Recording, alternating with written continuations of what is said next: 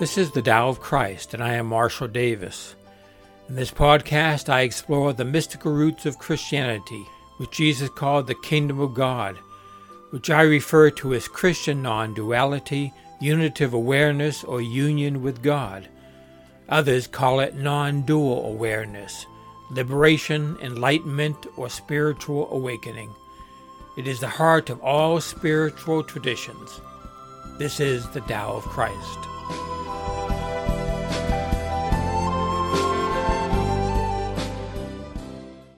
Morning, this is Marshall Davis. I had a Zoom conversation a couple of weeks ago that I've been thinking about.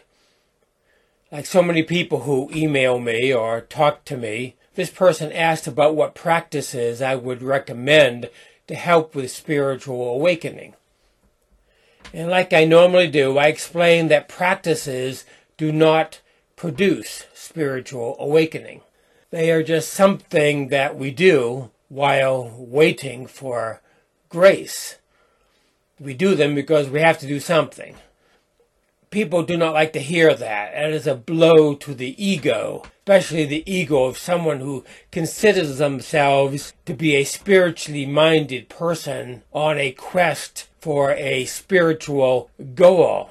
Spiritual practices define many seekers. They dress a certain way, they have spiritual paraphernalia. They meditate or go on retreats or go to satsang or go to church. They practice yoga or attend conferences or workshops. They may have a special diet or have rituals that they perform or repeat mantras or do so many other things. We Christians go to worship and we privately practice prayer, both contemplative, silent prayer, and traditional spoken prayer. And we'll read scripture and we will study spiritual books and read devotional works and we'll serve other people. These are what we call spiritual disciplines. When people ask me about spiritual disciplines or spiritual practices, I generally do not recommend any in particular. I tell them to keep doing what they're doing or not. The reason I don't recommend any is because people tend to view practices like this as a means to an end. They think that if they do certain things, then it will result in a spiritual goal. Yet, even when I don't recommend spiritual practices, people will press me on it.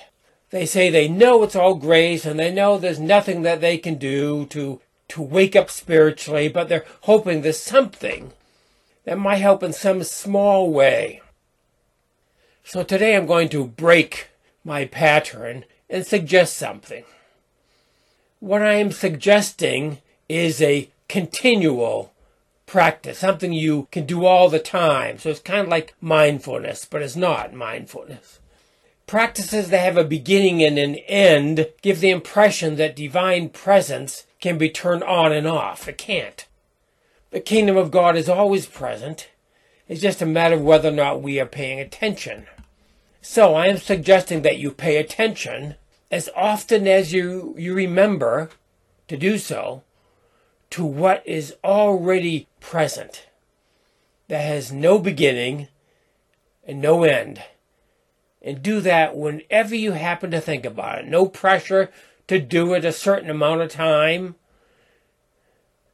No guilt if you forget to do it. No stress in this, because of the stress that defeats the whole purpose of it. It's not about effort as such, it's about non effort. So it's kind of like Wu Wei in the Taoist tradition action without action. I like the 17th century classic by Brother Lawrence, A Practice of the Presence of God. In that small book, this French Carmelite monk uh, repeatedly says that he practices the presence of God at all times, no matter what else he's doing, physically or even mentally. He even says that when he is doing some other formal spiritual practice, such as worship or prayer or something like that, he says that we ought to stop that for a moment and simply be in the presence of God.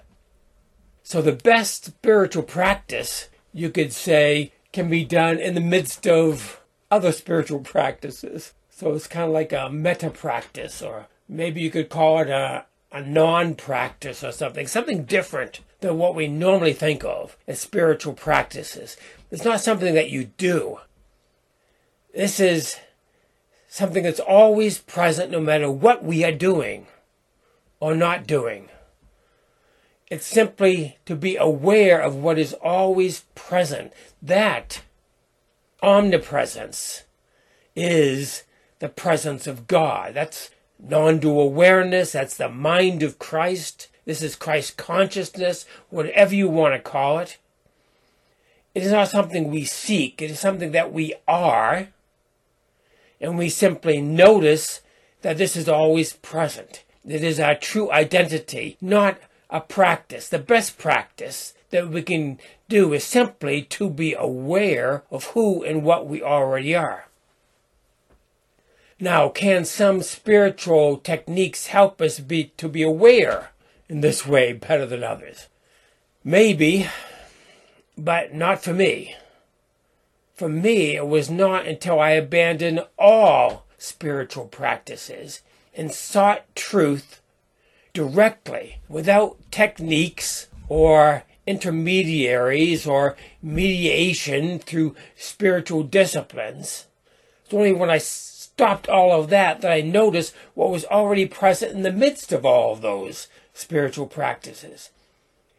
In my experience of doing spiritual disciplines for decades, all spiritual practices tend to be co opted by the ego to distract us from divine wakefulness. We practice them to wake up, but in actuality, they simply lull us into a deeper sleep, into a false narrative that we are getting closer to spiritual awakening. It's not true.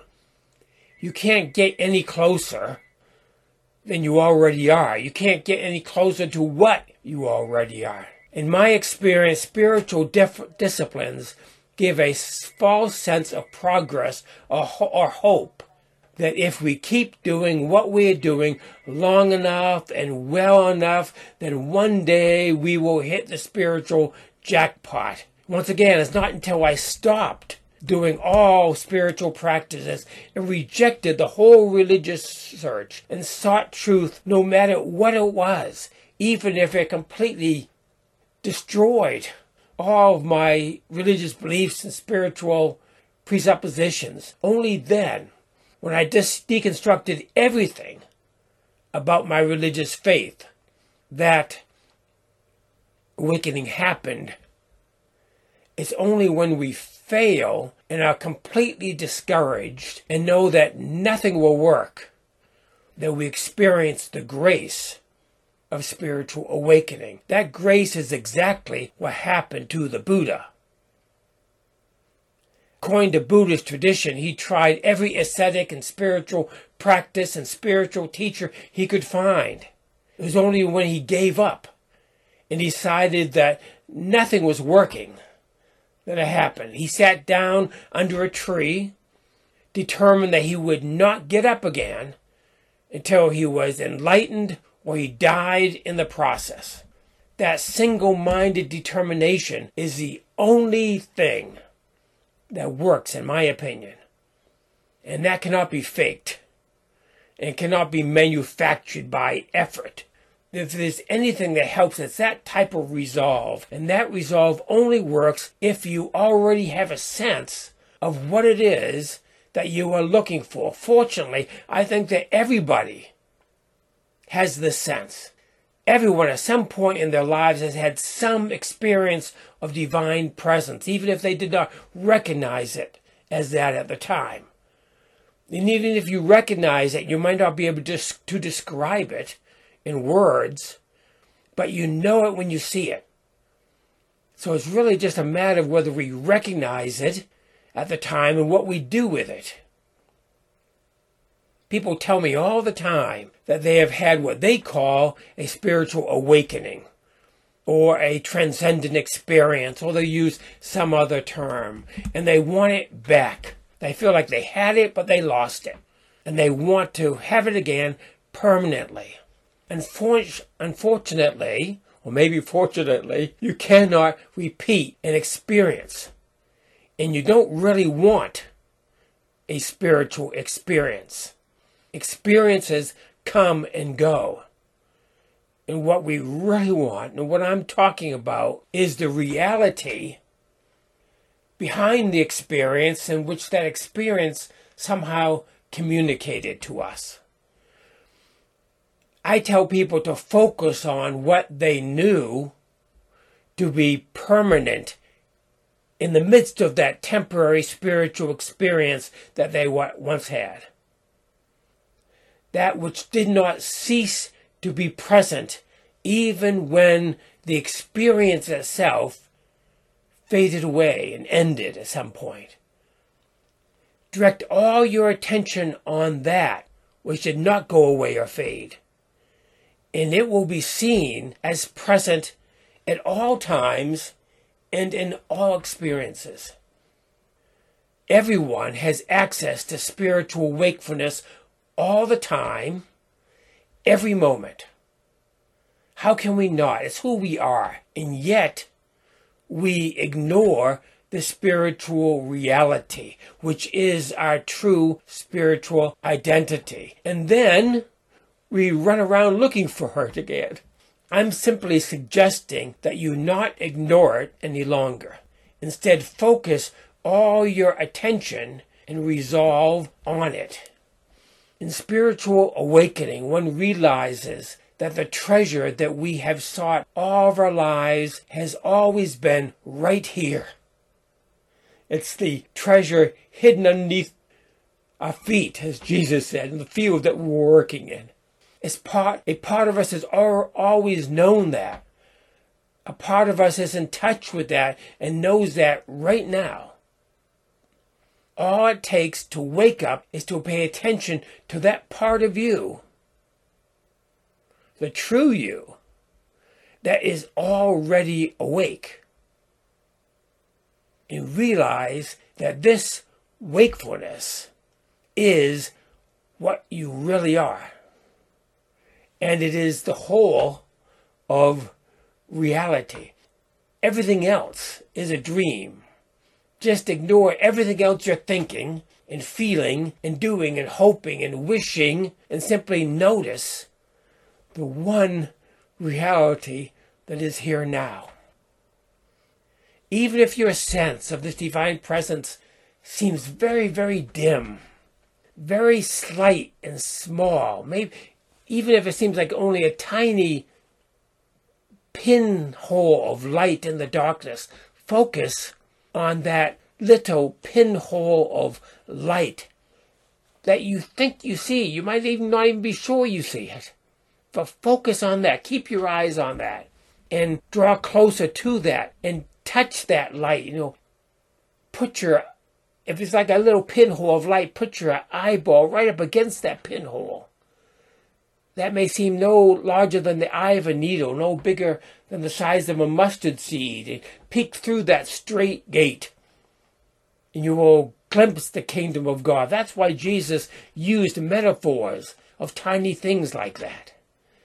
And when you glimpse it clearly, you will see that it's never been out there somewhere, but you've always been in the midst of this, always been this. Keep focusing on that narrow gate no matter what. Let nothing else matter. Let this be your pearl of great price, as Jesus called it.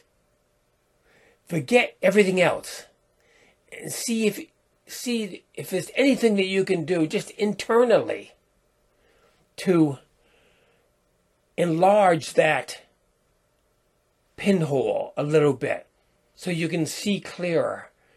And in time, the hole becomes big enough so that you can squeeze through that strait gate, that narrow way into the kingdom of God.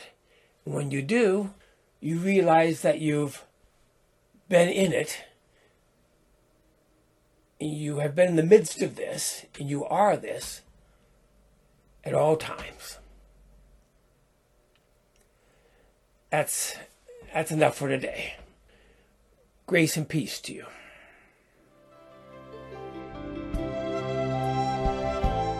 That is the Tao of Christ for today. Thank you for listening. You can access other episodes of this podcast at thedaoofchrist.com.